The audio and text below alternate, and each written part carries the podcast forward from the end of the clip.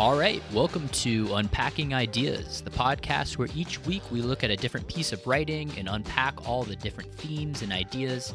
This week we're looking at On the Art of Discussion by Michel de Montaigne. Montaigne was a Renaissance philosopher and the father of the personal essay. This week, helping me unpack this essay was my friend Luke Pretty. We had a great conversation about conversation and the importance of talking to other people about ideas.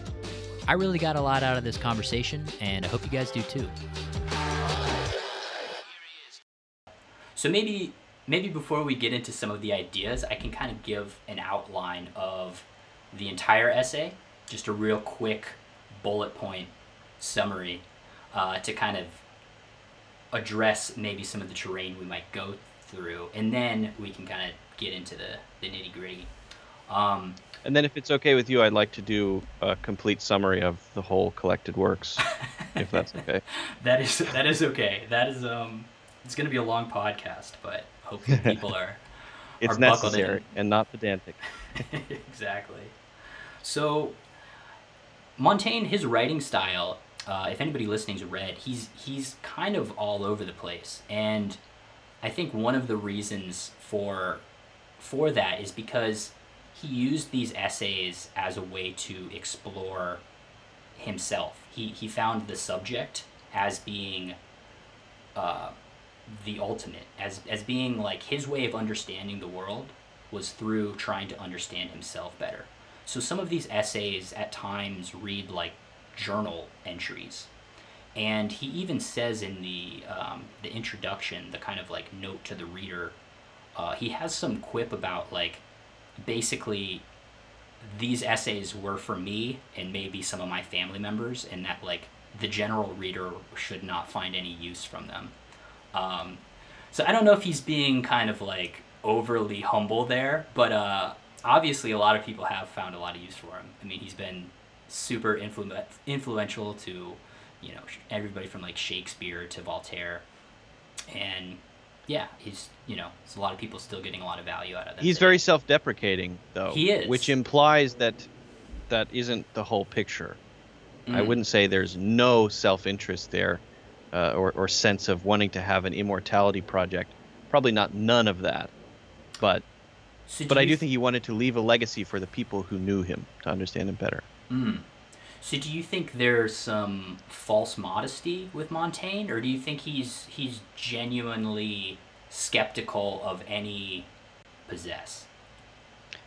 No, I, I, I think no, I, I would give him the credit of being self aware enough to realize that there is this everyone has a sense of wanting to be immortal, wanting to have an impact on the world, but also that that's not a good look and mm. that that's not not necessarily a bad thing to have that to recognize it in yourself.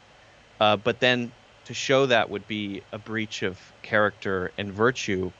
And so the self-deprecation which is much appreciated by the audience uh, is kind of a signal. Because someone who's wholly giving and has no sense of wanting to live live on past their death nobody wants to be around that person. Right this that's like, That's like someone who works in the for goes to the Peace Corps, right? Just lunatics. right. Well, and he says a few times in this essay, uh, he talks a lot about stupid, stupid people and stupidity. Yeah. Which I think he's kind of implying there that he is not one of these stupid people. So he, I think he thinks at least highly of himself in the in the sense that, um, because he, he talks about stupid people as as if he's not a member of that group. Is that is with that the caveat though? Mm-hmm. Yeah, yeah, yes, but he's also trying to be as self-aware as possible to recognize that his hatred of stupid people and stupidity in general is a weakness. He says that very, very much up front. Mm. I, I, I hate stupidity, but this is a flaw in my character that I'm going to now display and tell you about. You're right. Yeah, he does say that, and that not being able to tolerate stupidity is itself a flaw. Um, and he also says. He also says uh, on, on along the lines of stupidity, something like, the tragedy of it is, the stupid people are the confident ones, and the, the, the smart people or the wise people are are the ones who are kind of insecure in their beliefs, and part of that he doesn't say this, but I'm I'm thinking part of that is because you know if you're smart enough to realize how dumb you are there is maybe a lack of there is maybe some insecurity that comes with that in that like you know you've you've reached a level where you can see your limitations. You can start to see how complex the world really is how complex a lot of questions really are. And with that um, yeah you maybe lose some of that confidence. And he says to the onlookers to other people they see kind of like the stupid person who's like super self-assured and they see the, the wise person who is left less self-assured and they just assume the the stupid person is right or or knows the answers I think his take on on stupidity is not uh, it's it's fairly nuanced. I think as well. It's not your your standard definition of of stupid because he doesn't spend a lot of time attacking folk ideas. He talks about the example of superstition, and he suggests that these ideas are kind of ridiculous and silly. But he also says that I would like to entertain these things. It's better to hear them than to not hear them. What he's attacking as stupid is actually the pretense of intelligence by this class of people who want clout, who mm. want to be recognized for being in a show of their discussions, who want to be seen as, as brilliant minds in his mind, that's the important kind of stupid to attack. So I think there's a sort of nuanced thing where he's trying to uh, he's trying to do something by putting a label on that class of people because I think that's mostly what he's trying to get at is this uh, this pretentiousness which he doesn't like. Yeah. Most people are not labeling those people as stupid. He's labeling that behavior as stupid. So people have not done that before. When you label that clearly as something kind of polemical, stupid, then it gets people's attention. So I think it's also in part a literary style. That's a really good point. Because, yeah, he's not using stupid in maybe the everyday word, way that we would use it, you know, as like dumb and dumber, like those Jim Carrey. He probably that likes that. Yeah. yeah, like he he's labeling it. I think he says somewhere else, and maybe I'll pull up the quote. He says something like along the lines of, um, pretty much like the, the dumbest people are the ones that are most rigid in their judgments. Um, let's see if I right, which is not the standard definition. Right. And, and if I can pull from another essay, he also goes in depth on these these the um, folk wisdom of these remote, primitive, barbaric tribes that mm-hmm. have been mm-hmm. discovered. And he doesn't say this is ridiculous he goes into these things which would be shocking to his readers probably because they don't know these things and he says you have to understand that you're just as weird to them as they are yeah. to you so he's not calling that kind of stuff oh it's primitive it's stupid. He's saying when you say that's stupid and I, my culture is the best that's that's stupid. Right right. And he i think there's some one of his essays it's like on cannibalism or something which was that very might, controversial yeah. for for a lot of these kind of civilized Europeans reading to hear like somebody saying, "Well, maybe cannibalism isn't that crazy. Like maybe we're the weird ones yeah. for thinking it's crazy," which was a pretty radical. I think that idea. might be the one I'm referring to. Yeah. Yeah. Um, but maybe we can backtrack a little bit because before he gets into his talking about stupidity, um, he starts the conversation he starts the essay on conversation and he's kind of like singing the praises of conversation and he even says at one point that uh, he finds it a more fruitful practice than reading and part of that is because he says it's more active and reading is that, cold and dead i think yeah reading it. is cold and that it's there's a passivity to it when you're reading, um, which I don't know. Maybe I would, yeah, bookishness. Which I, I would maybe argue that if you're if you're really reading at a high level or trying to really engage with the author, that that in itself is a kind of conversation. Um, but yeah, I mean, his point is that when you are conversing with another human being, they are in real time challenging you on your ideas and beliefs and that that kind of conflict that kind of butting of heads or butting of brains is what leads to higher and higher and sharper thinking Yeah, I, I agree, but I would I would push back slightly. I had a slightly different understanding Mm. on that that point of uh, reading. Sort of, I think he calls it a cold and dead activity, yeah as opposed to something that's more more alive, which is which is genuine discussion.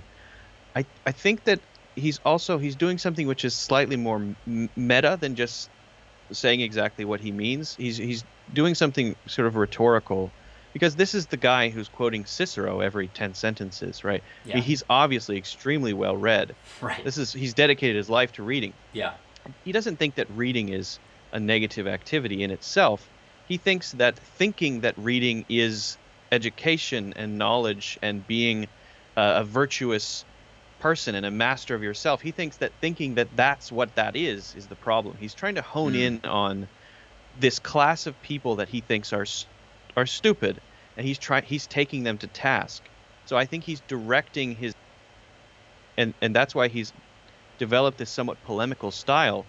If you have to make sometimes relatively extreme statements in order to grab people's attention, reading is cold and dead, said the guy who quotes everybody all the time, Right. right? So he doesn't really mean that. He means, well, that's not what we should call being learned, I think. Mm. Well, yeah, and he's definitely a bit of a contrarian in that regard as well because, yeah, he, he obviously reads and he even talks about some of the books that he's read. Um, and at the time he was writing this, he had kind of retired to this chateau and was basically like living isolated in a tower, like writing all day. So it's Which it's, is very pretentious in well, itself.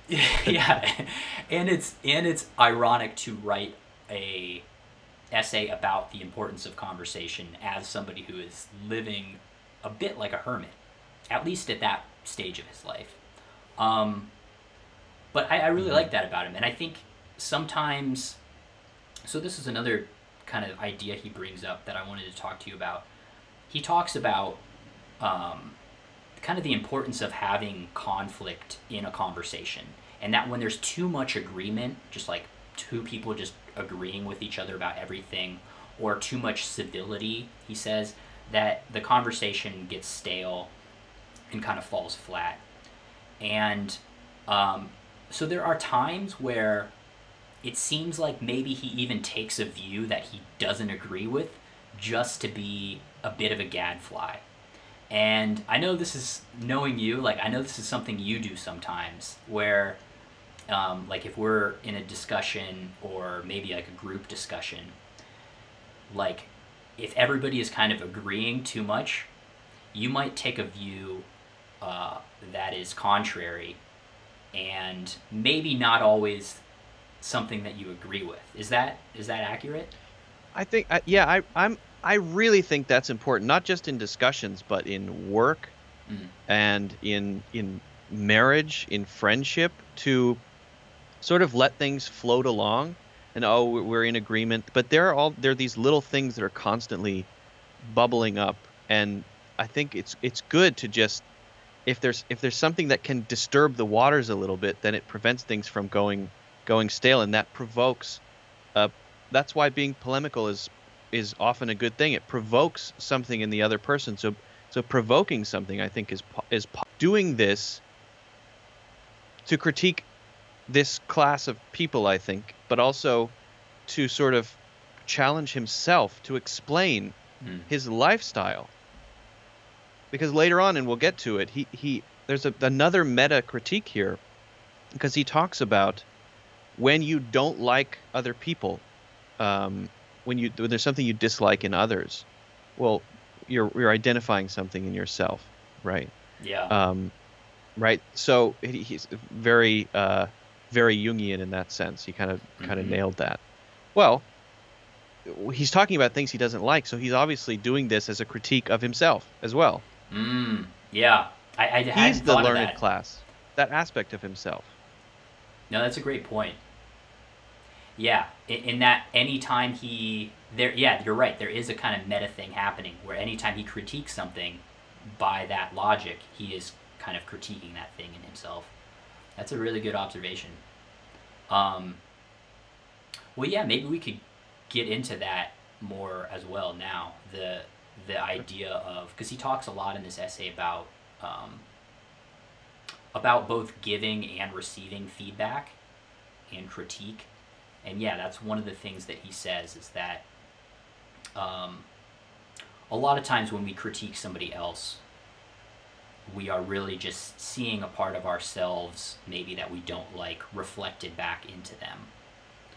Um, thing here that kind of clarified my thinking on it a bit because you know sometimes it's hard to know when you receive feedback from somebody especially you know negative feedback whether or not it is an accurate representation of you and something you're doing or if it's just their own shit projected onto you Right. like if they're saying to you like, "Hey, you're a really shitty listener," or like you, um, you know, like one thing I've, I've been getting a lot lately is you're you're not good at providing empathy when I'm complaining. Um, People tell you that? yeah. You're Mr. Empathy. I don't know anyone who's more empathetic than you. You're the most empathetic person I've ever met. How Well- could someone say that of well, you? not when somebody's. I think probably not when somebody's complaining. okay. Because I have a bit of a, I, I don't know, I have a bit of a, um, what's the word? I can be a bit of a devil's advocate. So if somebody's Okay. complaining to me about like their boss, a lot of times my go-to is just like, well, maybe, Defend their boss. maybe you're, yeah, I'm like maybe your boss isn't so bad. Maybe you're an asshole, and uh, you know That's that good. that doesn't always go over well. No, but that's I think that's probably a good thing. Yeah, I well, as we were talking about that sort of provocation, Mm. if it's done in the right spirit, it, if it's done in a genuine spirit of malice, it's it's definitely not a good thing because it it has you have the intention to wound. But if you're doing it to sort of shake things up a little bit because because consensus is the status quo and as we as we reach a status quo things settle and then problems it starts to crack right uh, i think it was ezra ezra pound who said uh, the beauty of art is a brief gasp between two status quos Mm. so that means something has to come in and smash something in order for the pieces to then collect into something new in order for progress to be made and that works on a social level on a creative level on an individual level on, a, on the level of friendship i mean that's the in alchemy that's called the solve et coagula where you have to dissolve something first and then it comes back together in a, in a different and better form Yeah. Well, I guess I guess in the local example of me kind of doing that in that case with a friend, maybe it's not the time because they're they're wanting they're wanting and looking for empathy there. They're not kind of like looking to kind of like solve the problem or get a more nuanced understanding of the situation. right Which yeah. I think is the mistake that I made, which is like, oh, let me help you see it more clearly. Or let me give you a more nuanced view. It's like, no, no, no. I want you to just tell me that my boss is horrible and like empathize with me. Uh, Yeah. So so just just nod yeah, just nod and yes oh yes I'm sorry to hear that. Yeah. you go but um but he says so this is the the the point he gets to is like it's not enough to say when you're re- when you're receiving the negative feedback it's not enough to say well you do it too. He says um, you should say it doesn't matter if that person does it too. The fact that they're noticing in it, it in you means you also do it. And that the reason Right. they're able to see it in you is because you do it. So i guess before i had been thinking about like all right well like am i doing it or is it just that they do it and they're projecting it into me? Whereas montaigne would say you guys are both doing it. And the reason that you know your friend or whoever who's giving you the feedback is able to see it is because you guys are both doing it. So you should be kind of grateful that they're at least uh, he says something like you know even if they're not able to uproot their own problems they're at least able to address your own uh, flaw yeah, it's it's like uh, it's a very kind of subtle subtle thought. It's sort of a way to. I think Montaigne is good at stepping back and looking at things from maybe not ten thousand feet, maybe four thousand feet, and uh, seeing things for what they are, which is that really what this is is it's information traveling from one person to the other, but it's kind of it's it's substrate independent. The information is valuable regardless of what's going on in that person, what's going on in me. If there's a grain of truth in it, then grab onto it and use it because you, you've received something valuable. Mm. If a serial killer tells you that you've got a mustard stain on your shirt, well, it came from a serial killer, but the mustard stain is there, so they told you something true. Yes. Yeah. Yeah, like Jeffrey that. Dahmer once told me that. I was wearing a white shirt. He said, you know, right before right before he got uh, electrocuted, he said, you know, you've got uh, mustard stain on your shirt. And I said, oh, thanks, Jeff. I appreciate that. That's and I got it And off. people said he was a bad guy. I know. He was he yeah. was helping you out. redeeming quality. yeah. Well, so that also brings up the point where he kind of says, you know, because he was very much against kind of what we would think of as like a formalized debate, where there are two people who are both, you know, supporting one side of an argument, who are both trying to win. They both go into the debate, you know, if you're at a presidential debate, your goal is not to like you know find the truth. Your your point is to beat your opponent with your argument. And the way montaigne looks at it is both people in an ideal situation should not be trying to win the argument they should both be trying to uh, uncover the truth. And that even if it is your opponent who um, you know says something that is is true and maybe defeats you in, in terms of like defeats your argument that you should almost be grateful in that sense because you've just gained a greater understanding. And though your ego might be bruised in the the short term that that should be the kind of um, ideal that we're striving towards Well, and I think he ties that into his concept of uh, genuine friendship, which is that, and Nietzsche says the same thing. You, your, your best friend should be at times your enemy. You should Mhm. be able to name your friend your enemy, and if you can't do that, how close are you really? If I can't say what you just said is the dumbest thing I've ever heard, and we remain friends, then what is this, anyway? Because that means you don't care enough to to tell me that. If you don't care enough to tell me that, and you just don't say it, then are we friends? I don't know. So he appreciates that. But also, I think the other thing that he brings up there is when you're striving toward the truth, it's not truth like f- coming to some final conclusion or even consensus. It's that we have a mutual North Star. And the mutual North Star is the, the binding principle that directs our discourse. And we're kind of going back and forth and we you know, we might say something that's not very nice or something that's not. It doesn't matter. We're trying to get towards something that we'll never reach, Mm. but that doesn't matter either because we have this unattainable North Star, which is the right sort of metric for. It's the it's the right metric to strive toward, to to actually attain something, so it makes the, the conversation, the discourse itself, like an object when it's about the conversation, when it's about the discourse, then you leave feeling that you understand something better. Not that, oh, thank God we both agree on that point. I mean, that's a ridiculous thing when you think about Mm. it. If you leave a meeting and everybody agrees, you don't feel good. yeah But when you leave a meeting or a conversation and you did something together, you created a little bubble in space time where you sort of built this little tapestry with the other person. You you you benefit from that somehow. It makes you a different person, which I think is what he's getting at. Yeah, I mean, there's a there's a rationalist blogger that I like. Her name's Julia Galef, and she she talks about like if you're having a an argument with somebody or like a debate with somebody, you can think of it as like a duel. Or, or, or I Hmm. guess you don't have to think of it as a duel, but if you are kind of thinking about it in that zero sum kind of way, um, think about it as a duel where if you lose the duel and like the other person's argument wins, you get to keep their weapon, in a sense. And, it, you know, it's the idea that by kind of, quote, losing the argument, you're actually gaining something because you are gaining the stronger argument, you know? Um, and he says something similar here. Um, let's see if I can find it. Um, You're facing downward, so if this were a real sword fight, I would have already cut your head off.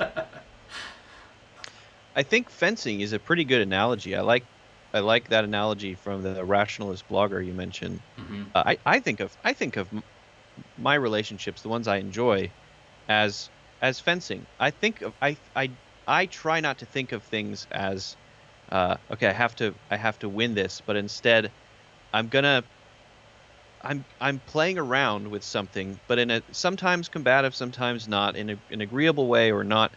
I try to maintain that, and I, I often think of it as as sword play. I sometimes use that word for myself, so I like that analogy a lot.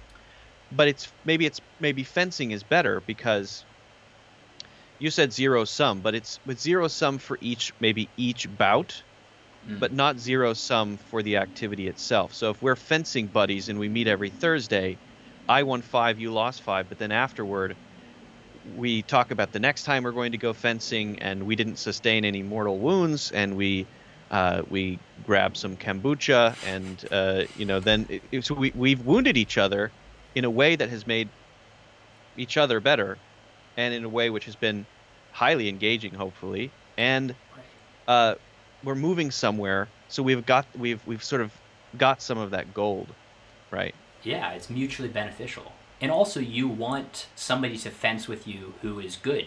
You don't want to fence against a three year old who you're just going to destroy.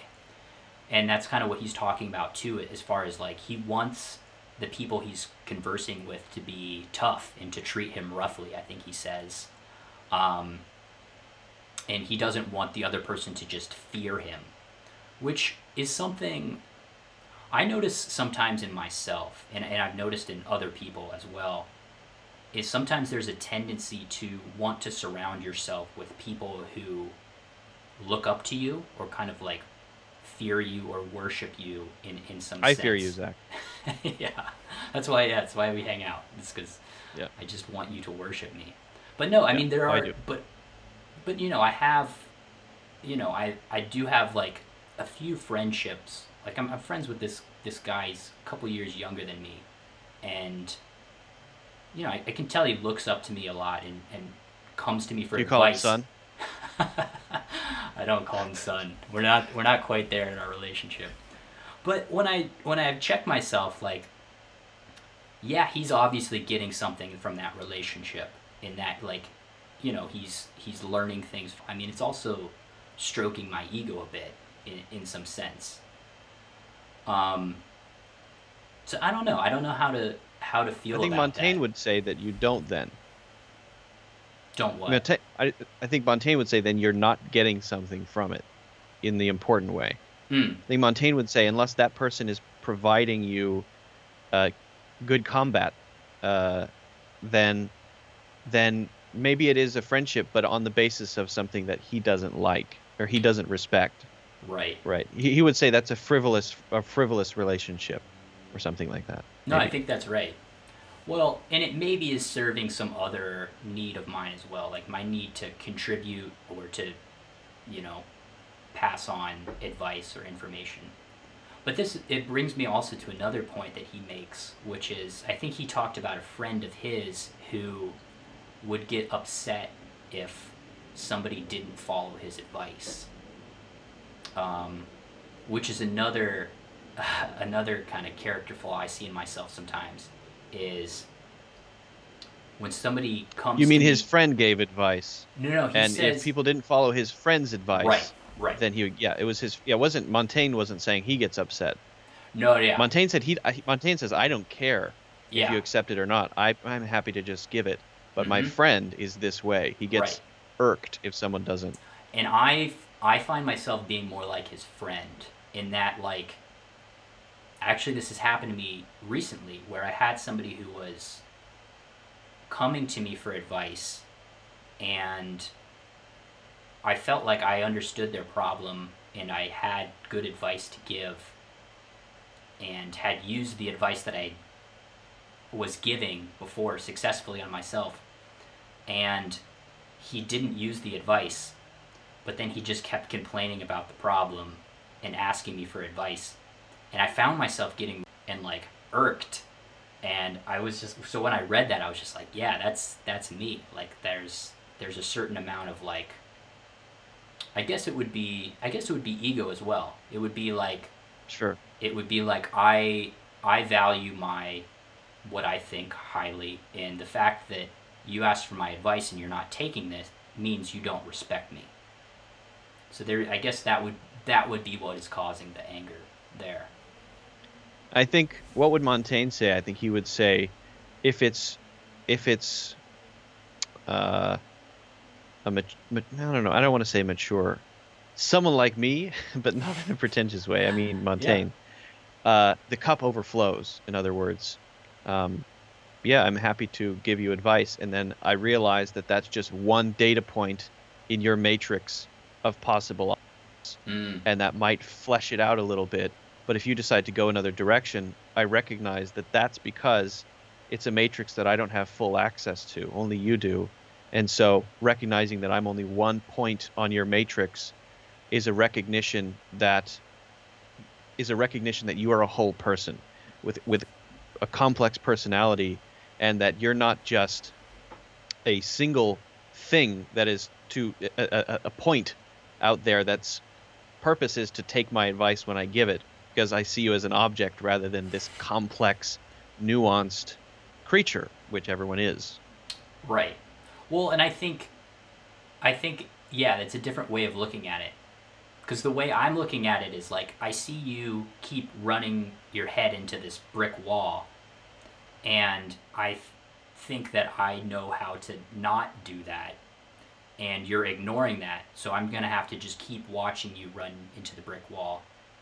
Whereas I think what you're saying is maybe there's more to this person's problem and you know life situation that I don't understand and that my advice though it might have worked for me might not work for that person or there's more to it that I'm not I'm not able to see.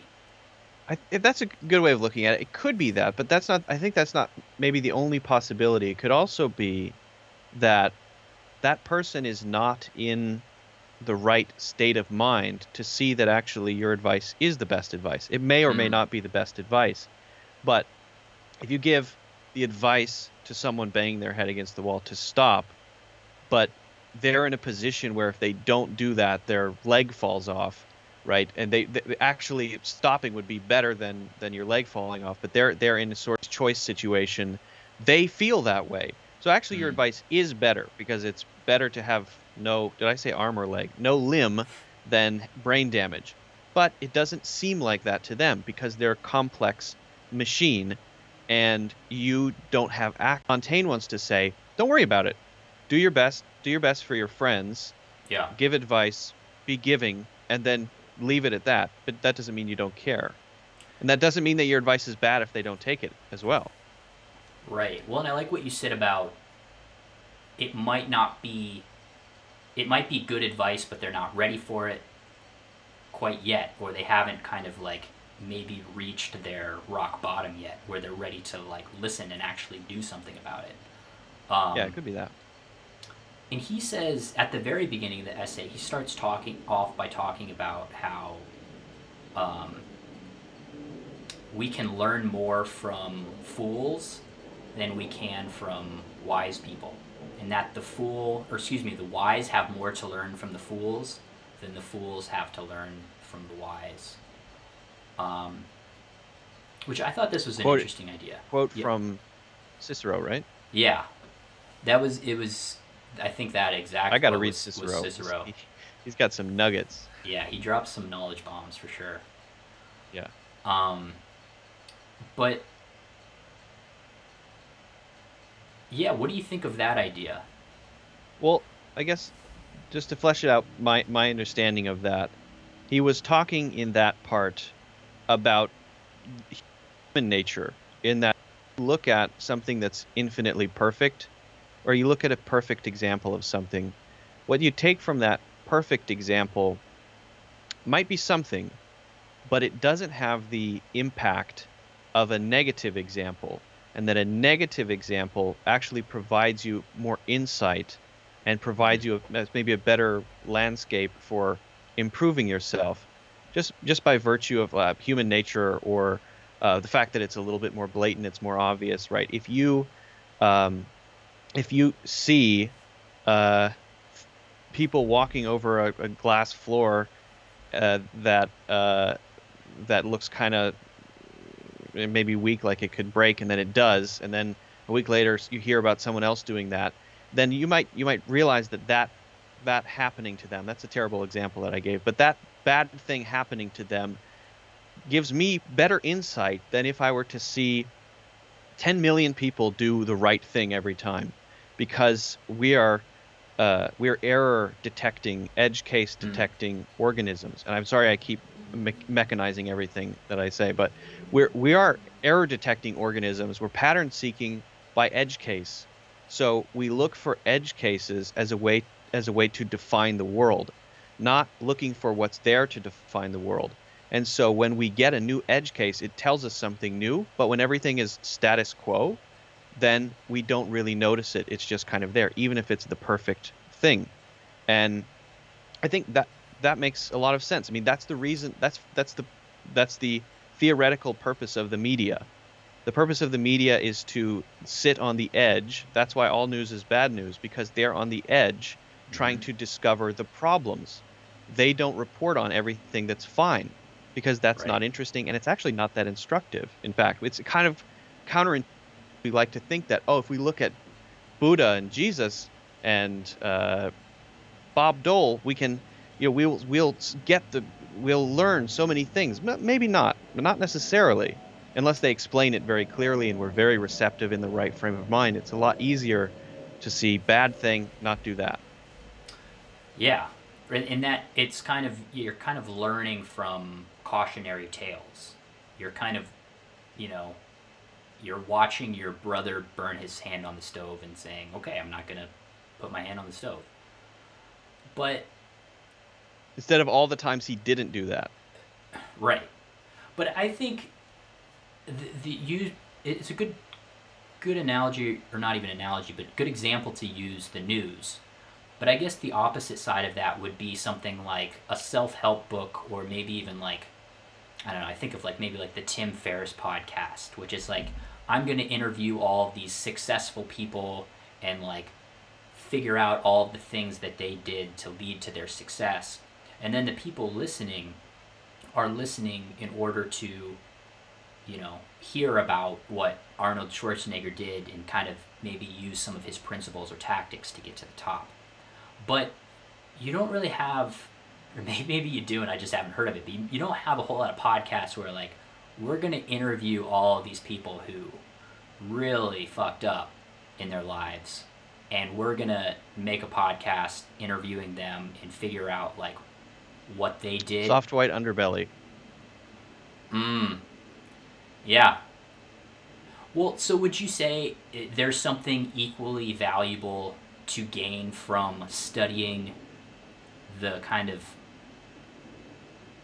I don't want to say failures, but because that's that has connotations, but but studying people who you don't want to end up like as it as it, I think do you think it's as important as studying the kind of people and principles of the people who you want to become That's a good question. I, th- I think it's more like it's not that it's not that we can't learn from positive examples and self-help books and Tim Ferriss. Mhm. I did I didn't mean to make a face there. I did. I shouldn't have done that. yeah come on man I was uh, Tim Ferriss. I did that. yeah Oops. now everybody knows how I feel about Tim Ferriss. No, he's fine. Um, but those are oriented toward those are if you just watch Tim Ferriss live his life, then you're not going to get it. He's creating a curriculum for you through interviews with these people to make it a little bit more accessible so you can Mhm. acquire it because it's been adapted to your uh, your understanding. Whereas if you just watch these people, it's hard to gain those insights just by trying watching their lives. Like Tim Ferriss is the interface between you and and these people who have figured it out. He's an interface to communicate to you because of this problem that Montaigne is describing. It's hard to get. Not Yeah. that you can't, but it's so you need an interface. But when you watch videos on soft white underbelly, you don't need an interface because it's Which some maybe we could wreck of a human being who's about to die. And you it's uh, so obvious. So i think both are valuable but i think it's just harder with the positive examples because there's often no interface. Right.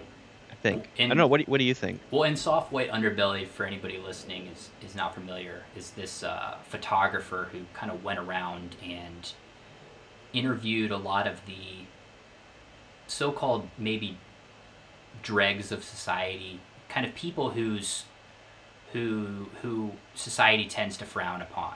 You know, pimps, prostitutes, drug addicts, murderers, rapists, uh, pedophiles, and just kind of let the camera roll, let these people tell their story. yeah Um, but going back onto Yeah. what you had said about uh, kind of like the Tim Ferriss podcast, one of the things I think is is hard to do when it comes to success stories is to determine what things led to that person's success yeah that's a good and what things were irrelevant like that person would have been successful had they not taken a cold shower every morning.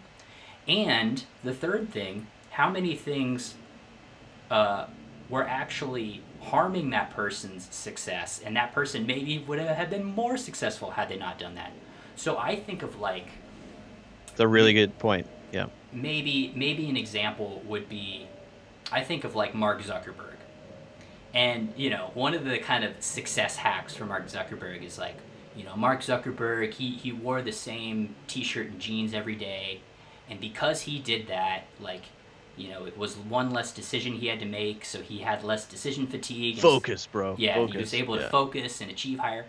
But like, maybe another way we could interpret that is maybe the dude would have just done what he did and been as successful had he wore whatever, and maybe a, a level above that.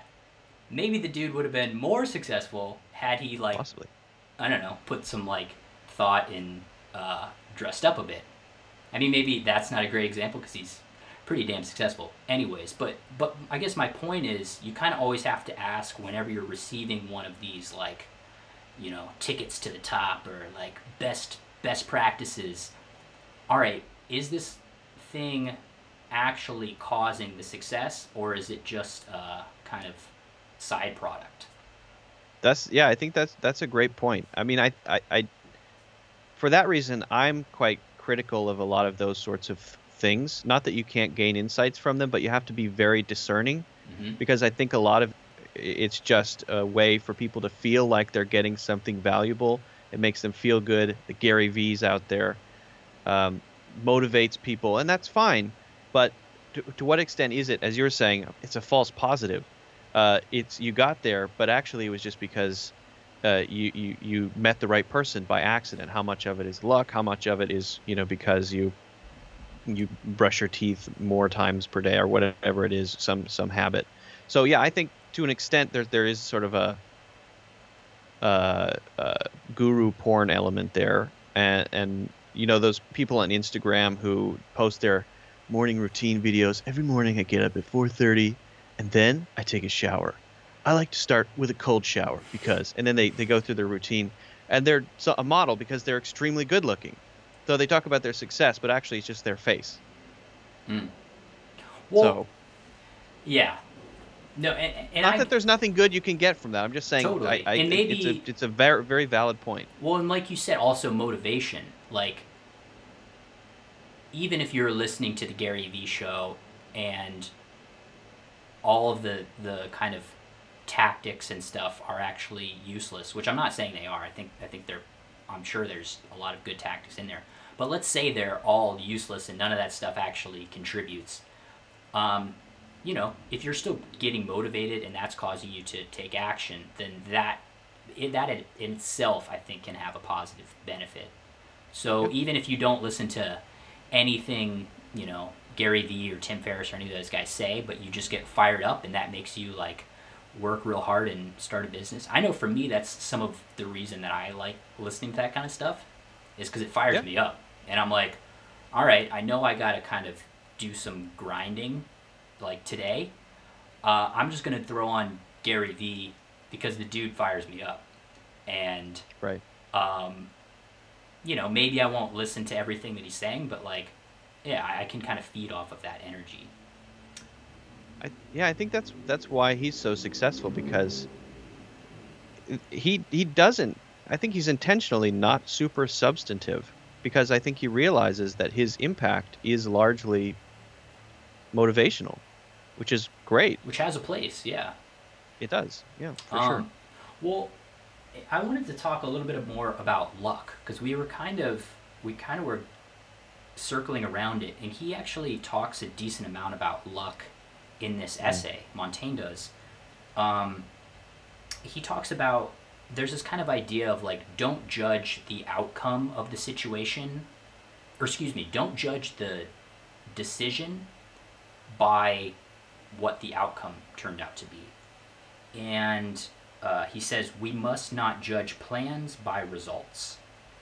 And he used this example of uh, the um, Carthaginians and the, the Romans who, even if they were successful in battle, like even if their commanders were successful in battle, if the commanders had made some like really bonehead decisions, they would still not be um, praised for their victory which is completely backwards to I think how Right. the way we think about it today, which is like if somebody makes a really kind of stupid call, but you know things end up great, we just say like, "Oh, that person was a genius." Oop.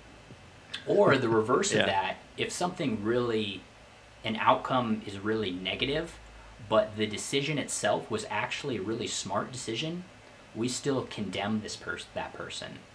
And um, Right. I read a book by the poker player Annie Duke, and she talks about this a lot. She calls it resulting, and how in poker, the the way they kind of mitigate against this is, um, poker. Her and kind of her poker buddies will get together, and they'll say, "All right, here's how I played this hand." here's kind of what happened leading up to this, and here's the decision I made. And she doesn't tell them how the the hand ended up after. She just gives them here's the information that I had, and here's the decision I made. Was it a good decision?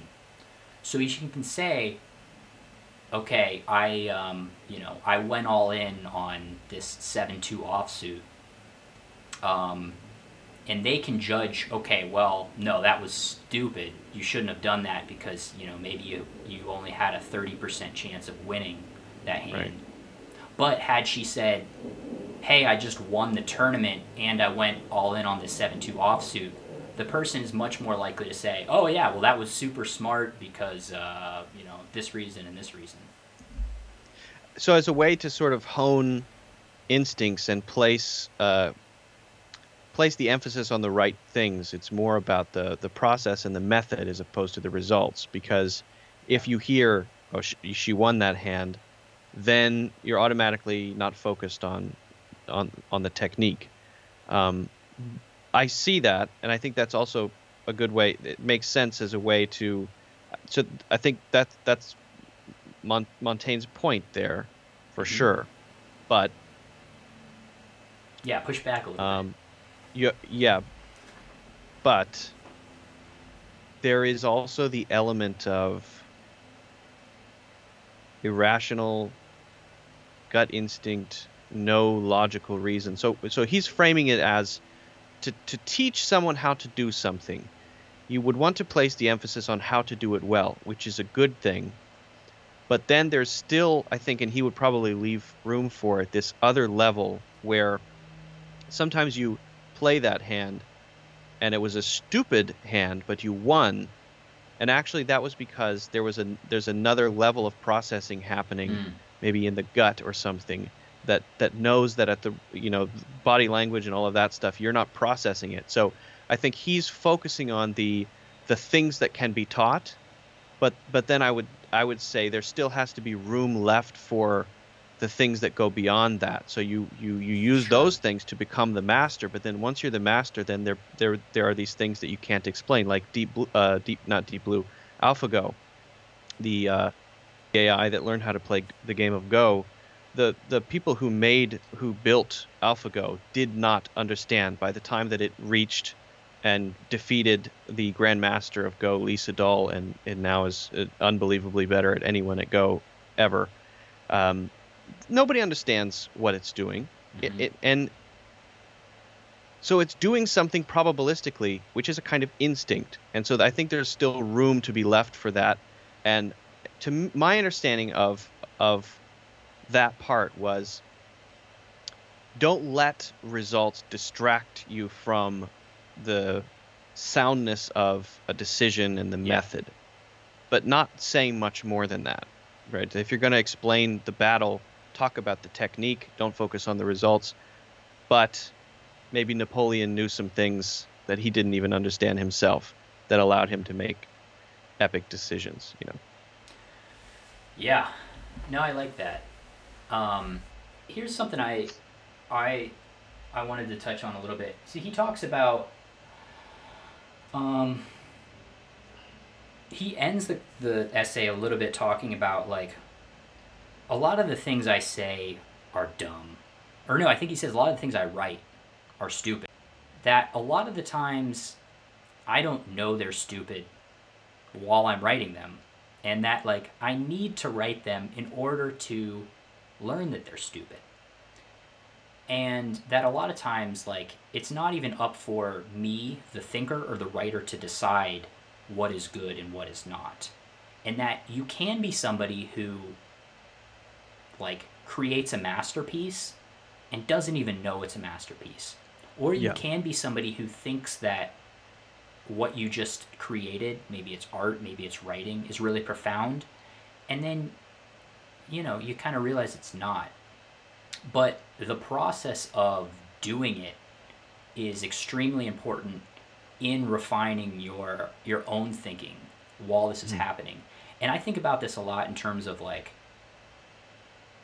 I think I used to think that writing was a process of like getting out what I already think onto paper. And that prevented me from writing for a long time because I was like, I actually haven't fleshed out my thinking on all these things, so I don't want to start writing yet. But then I heard somebody say something like, I don't write to express what I, I'm thinking, I write in order to figure out what I think. Mm. And I think that's very true of what he was trying to do. He was it's not like he knew all the answers and he knew what he was going to say. Like writing for what he thought. And that's why he did it. And I think conversation is similar as well. yeah I think while we're a lot of times we don't actually know our positions on a lot of things and it isn't until we're actually like having a conversation with somebody and we're actually articulating it that we go oh shit i guess that's what i think about global warming but like it had never actually you know, coalesced into words um, so i don't know i had some more on that but but do you have some thoughts on on that yeah idea as well? yeah i think yeah that i think that you, you said well what he's what he's trying to get at it's this both conversation saying things out loud Mhm. because i would include because i make a lot of videos just saying things out loud yeah forces you to coalesce thoughts into ideas as though as though when you think something you think 70% of the thing that you think. And there's a mechanism in there that says all right we got that one next. And Mhm. it sort of tells you you're done but it's not. It's not complete because it has it's not fully formed. It's sort of like um oh to to make a software analogy maybe you you you want to build the perfect app. So you spend a year building the perfect app and then launch it that's usually a terrible idea Mhm. uh, because you've finished a bunch of things that are shitty Yeah. because when the users use them that they don't like it i don't care about that i care about that but you didn't focus on that but when you put out a minimum viable product in two months and then you get all kinds of feedback yes. the idea can reach completion i- in a much more productive way. That's useful that's not. People don't care about that they care about that. And i know that's just i mean that's just an analogy but it's the same kind of thing with a thought that's spoken with a conversation Mhm. with podcast with a with writing something. You you have to externalize it and externalizing it is part of the thinking process. Well we don't think about it that way. Right. We think of it as as just getting it down on paper or getting it down on audio, but in yeah reality, i got it in there. It's rattling around. I just haven't put it down yet. I, I got it. Well, so yeah, I, I mean, I love that, and I think this is an area where my own thinking has changed a lot because I think for most of my life I have been one of these people that's like, but you didn't know that until you just said it just now. Right, yeah. Now we're getting meta, but but yeah, so so I used to be very much like, okay, until I've kind of completed it and got it where I want it in my head, I'm not gonna put it out or you know do anything. Um, and now it's much more liberating to be like my thinking is going to constantly be evolving and changing. And I actually read a forward to a book the other day, and in the forward the guy said something like, "Here are some essays that I the book it was a book of essays and the guy was like, "A lot of the stuff I wrote in these essays I no longer believe." And he was he was not saying that in an ashamed way. He was almost saying it in a, like a proud way, in that like it was a good thing that his thinking had evolved yeah because I knew for me that was kind of a hang up for me is that like, well shit, what if I publish something and then two years from now I totally disagree with what I wrote. Um and, and I think well, I personally think that there's nothing wrong with that. And then actually, if you are growing as a thinker and a writer and just a person, that your thinking a should puppeteer. constantly puppeteer your thinking should constantly be updating and uh, and changing. But there are so many incentives at least in society today that like go completely against that you know it Yes. could be it could be if you're a politician and you say something five years ago and now you know you've learned new information and your thinking on it has changed well now you're a flip-flopper and you can't be trusted or you, you know you have a gotcha moment. Well in you know 2010 you voted for this bill. You know there's there's every luckily we're not all politicians but you're right that society is optimized for for final finality at age 22 yeah Right. Well, and it's not just the political sphere. There's also like, there's also the kind of gotcha moments and like, well, you tweeted this thing ten years ago, or you said this thing on your Facebook thing. You know, you said this racist tweet twenty years ago, and instead of saying, well, we should congratulate this person because they're no longer racist and they've changed a lot since they were a sixteen-year-old, we say, oh no, you, uh, you know, wag our finger at you. So how do I don't you know. should still be doing blackface yeah, right. Well, that how do we how do we how do we change the incentive structure so that somebody who used to post racist tweets and who no longer does is uh, like there's some kind of like they're kind of praised for having changed their thinking and you know having grown as a thinker as it instead of saying well you did this bad thing then and therefore uh, either you know you're a flip-flopper or you know we're still going to judge you by what you thought you know 10 years ago. Well i'm a nihilist so uh, so i can't expect any solutions. Uh, so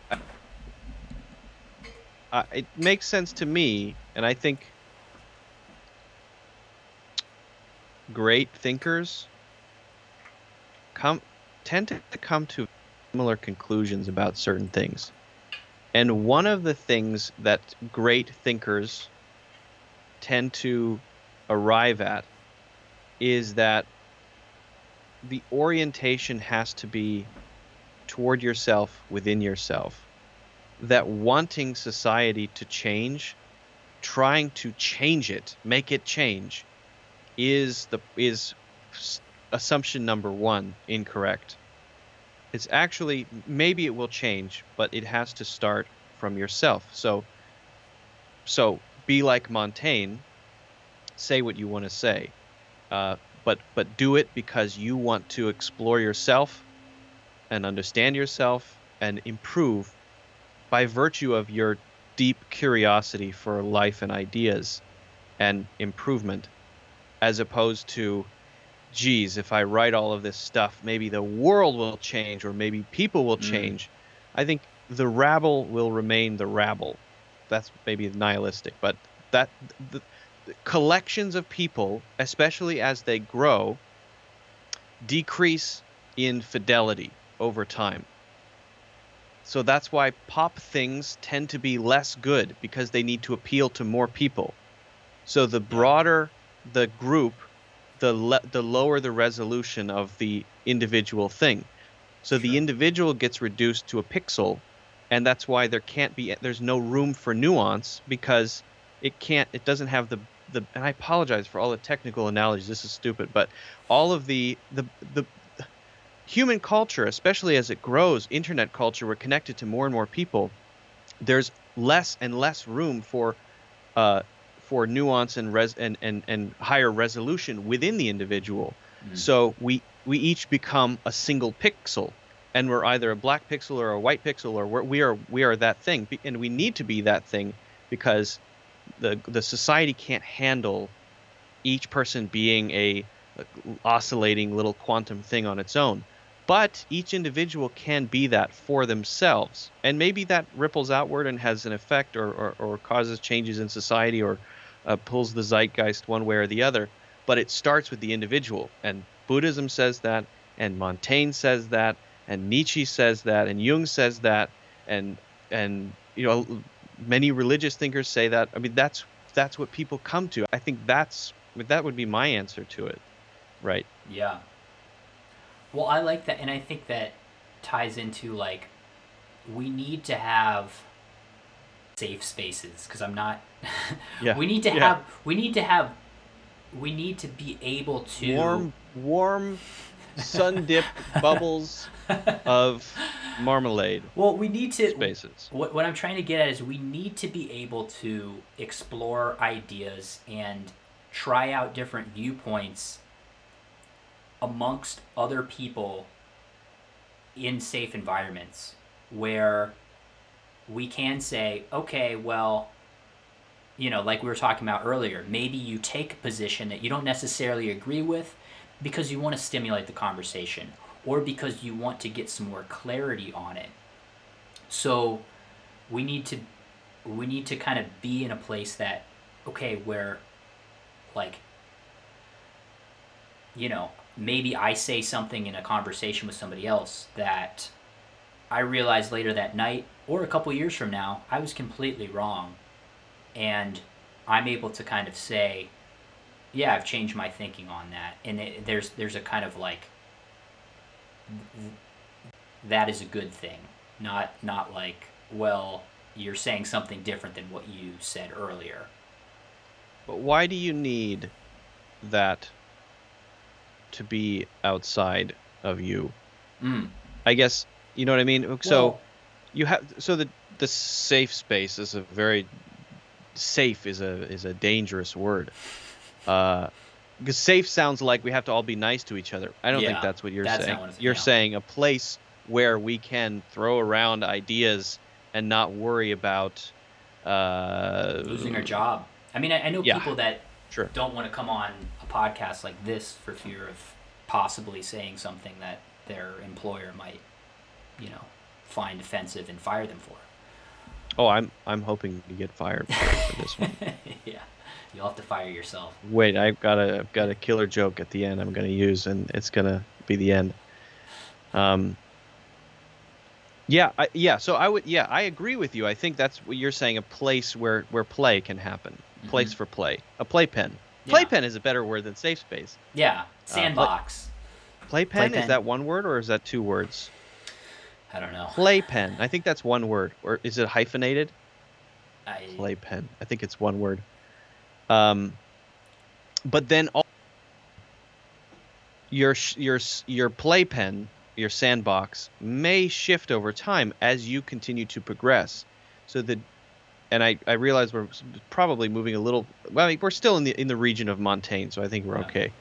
Um, as you develop, if you bind yourself to a specific set or a specific playpen, then you get locked within it because Mm. you saw your that group or that playpen as the one where you belong and you integrate it as a group into your identity as yourself. So that's why I brought up the starting with self because and I th- this is what drives Montaigne is his deep curiosity. So drives Benjamin Franklin. I mean, he he told he told friends to fuck off sometimes yeah, because he they weren't right for him at that time. That happened, and because his curiosity was this this driving force that pushed him to do things. So there will be times when you have that that place to play around, but then a time when you're like Nietzsche at the end of Beyond Good and Evil and finally conclude, I need new friends. so Yeah. because because the impetus is with is inside and that sounds uh, mystical and eastern but i think ultimately it's a it's a simple idea is that what's the the driving thing core within you that makes you always push play follow curiosity and use that space where when it's useful but then know when to move on as well you know yeah. No, I like that a lot. I think that might be a, a good note to end on as well. Well, I would say you made a very poor choice of guest, but an excellent choice of of essay. It's a fantastic essay, and I'm I'm very glad you chose it. I'm very glad you've recommended Montaigne because I'm going to continue reading the collection. It's really good. Thanks, man. Yeah, get on that Montaigne train. Thanks for listening to Unpacking Ideas. If you got some value out of this episode, please share it with a friend or scroll down and give us a five star review. It's just a little click, but it really helps the podcast grow. Next week, we'll be looking at On Anger by Seneca. So if you'd like to read along with us, that's what we'll be doing. And if you'd like to get in touch with me, you can do that by visiting zachstehura.com. That's Z A C H S T E H U R A. And if you'd like to hear more from my guest, go over and check out his podcast. It's called The Fractal. Really cool movie podcast where they break down all the different symbolism that's hidden in movies. All right, I think that's it. We'll see you next week.